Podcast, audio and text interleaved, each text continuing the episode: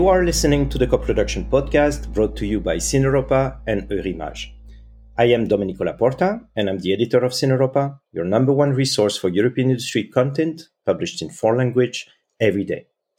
Cineuropa is supported by Creative Europe, and you can always access our content for free at cineuropa.org.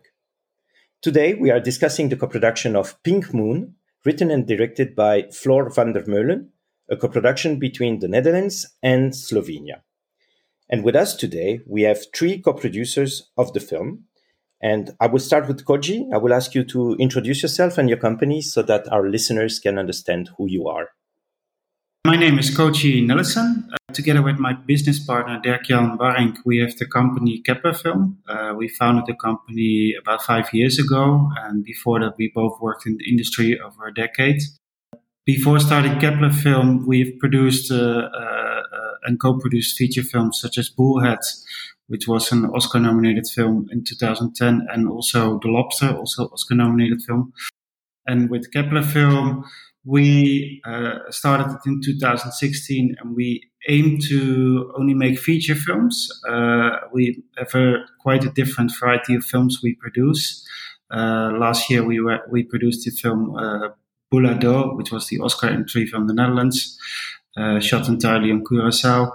Uh, it won the award for Best uh, National Film. And currently, we have uh, uh, uh, just released a, a, family sci-fi adventure film with themes, with the thematic around climate change.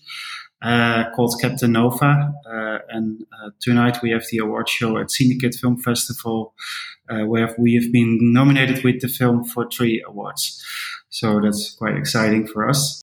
The type of films we produce are the are films uh, which uh, are um, how do you say? Uh, I think in Europe we would call them crossover films. So we always try to make a film for an audience, but with an artistic value and with an important message in them. We always try to entertain the audience, but also to to to to learn them something. Also with us today, we have uh, Miha, who is representing Tramal Films in Slovenia. Tell us more about you, Miha. Uh, my name is Miha Černec. I'm producer from uh, from Slovenia. I'm working for both company in, in Slovenia, Tramal Films and Stara Gara, um, with the with the partner Joško Rutar, who is also with us.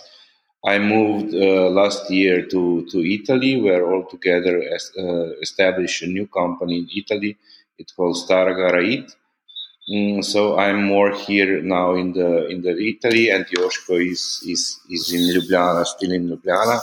So I would like to to to ask Joško to to provide us more details about our our uh, both companies and and uh, films. Go ahead, Joško. My name is Joško Rutar. Um, I'm producer from Slovenia, representing, as we said, both companies, Tramal Films and Stara Gara. Uh, Stara Gara is a bit older company. It will be, it will, it is old, 18 years old. It was established um, with quite, quite significant lineup. Um, uh, among our uh, main productions, we include Oroslan, which was a Locarno entry by Matjaž Ivanišin years ago, um, uh, and Ivan by Janez Burger in 2017. Uh, we are with both companies very active also um, on uh, as a minority co-producers selecting uh, strong um, art house oriented movies from region but also from around the world just to mention maybe two titles uh, the last title which we co-produced was Mor- Murina by Antoneta Alamat Kusijanović who was awarded with Camera d'Or um, this year in Cannes Festival uh, and presenting it at Kanzen. The other recent title is Oasis uh, by Ivan Ikic, Serbian director who was uh, presented in Venice Days last year. This year we have also an entry in Venice uh, with the with the movie La ragazza volata by Wilma Labate, which was in Orizzonti extra section. So we are very active on international level uh, and searching for, um, let's say, a sort of edgy art house oriented movies to co-produce and to work on on European level. So edgy art house oriented film. Um, can we say that Pink Moon is in that category? Koji, tell us a little bit about the story of the film without spoiling it too much. Uh, Pink Moon is about a, a young girl, uh, Iris. Uh, she uh, invi- she's invited to her uh, father's din- to her father's house to come over for dinner together with her brother. And uh, while it seems to be a happy moment because they all see each other after a long period again, uh, her father has an announcement to make, and uh, his announcement is, is, that he would like to end his life. Um, and uh, the uh, the absurd news is like a punch to the to the gut. Iris uh, didn't see it coming at all. Neither did her brother. After after digesting it for, for a while, they, they set a date, and, and Iris is still not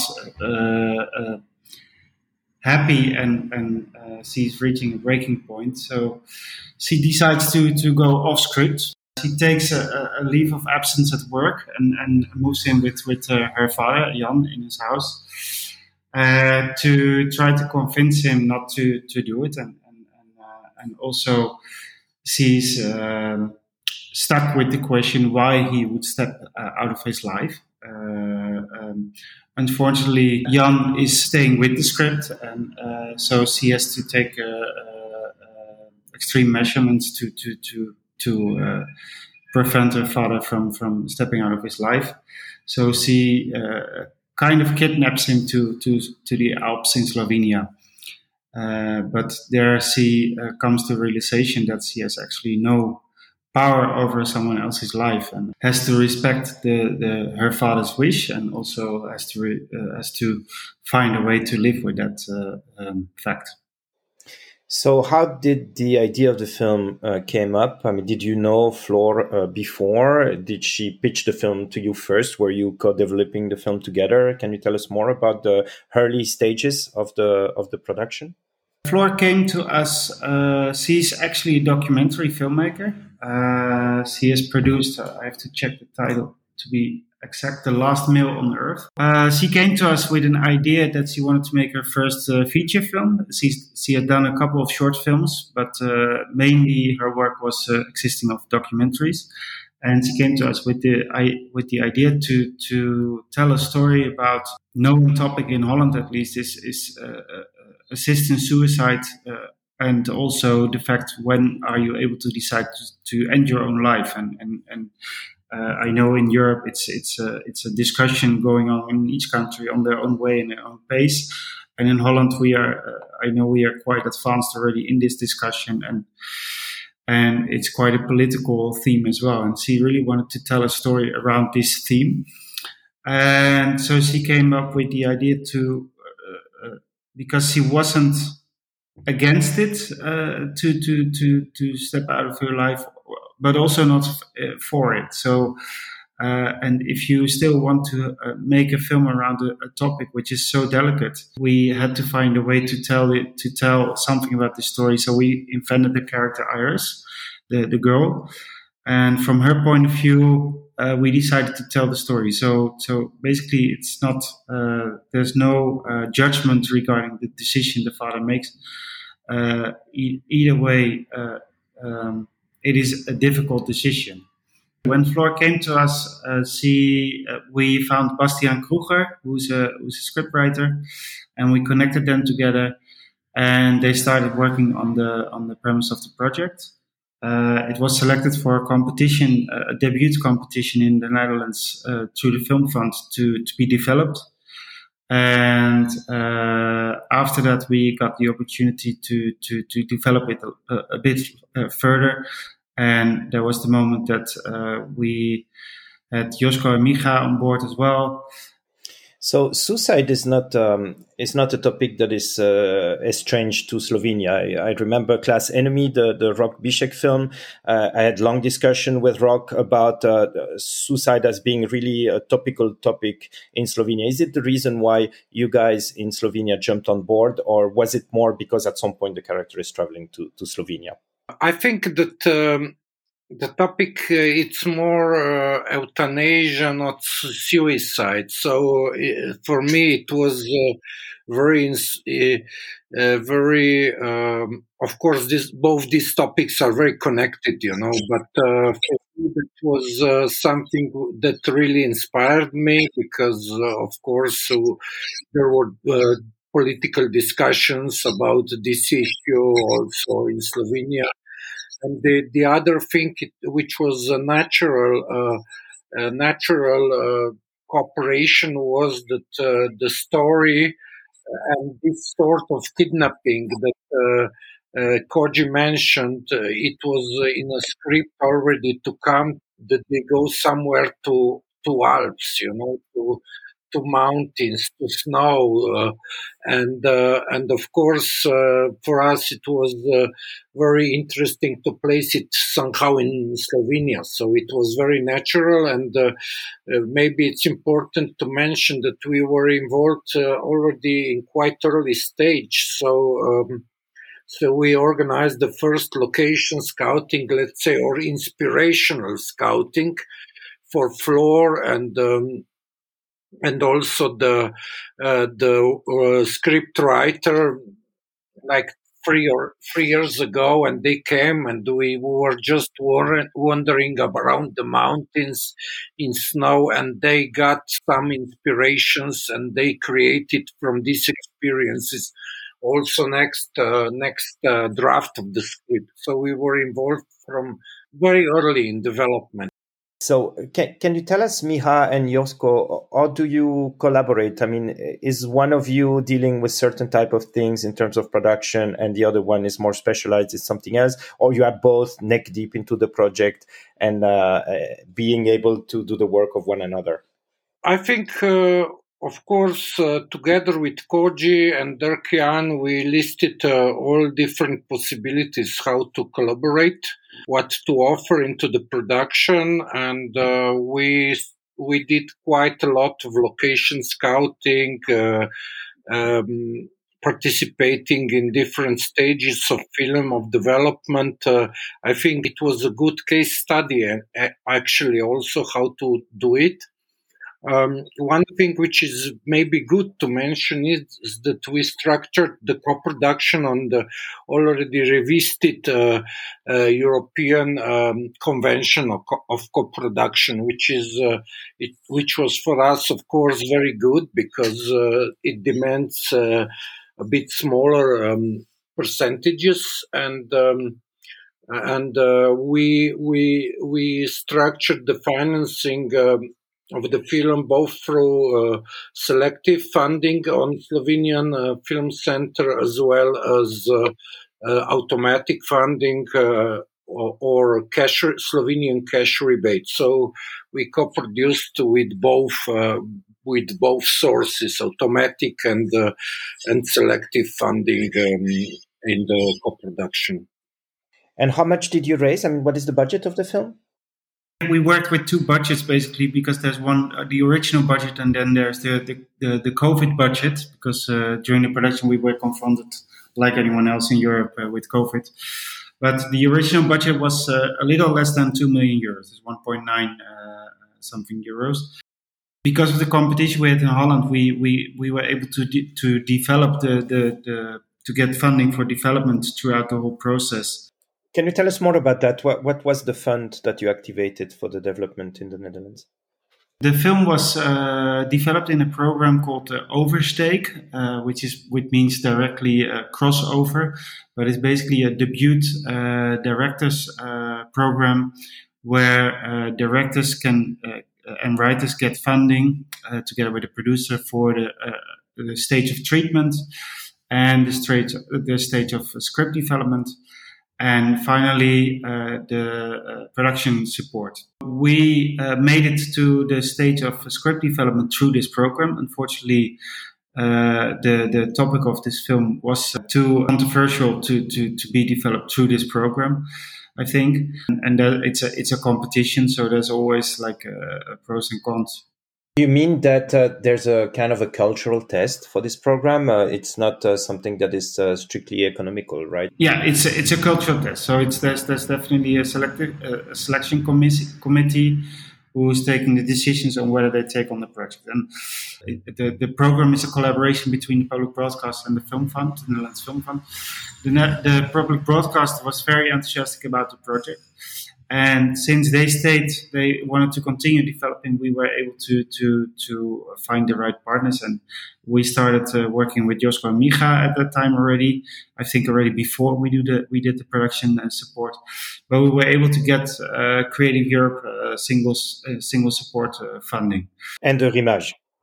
Eventually, also Eurimages, but when we got the Creative Europe uh, support, that's where the project really started to get going and and and, and uh, uh, the developments uh, uh, uh we took another year for development of the script which was really uh, good because it gave us a lot of opportunity to really dive into the to the details of the production such as the um, uh, which locations uh, fits best, uh, which character fits best, uh, uh, which casting was, was perfect for the film, etc., etc. And then uh, Eurimages, on the contrary of the development fund, where the topic would have been a problem because of its edgy aspect, I think this was an asset for Eurimages because they are really supporting, I would say, difficult films that are touching upon topics like that, like societal topics. W- would you agree with that?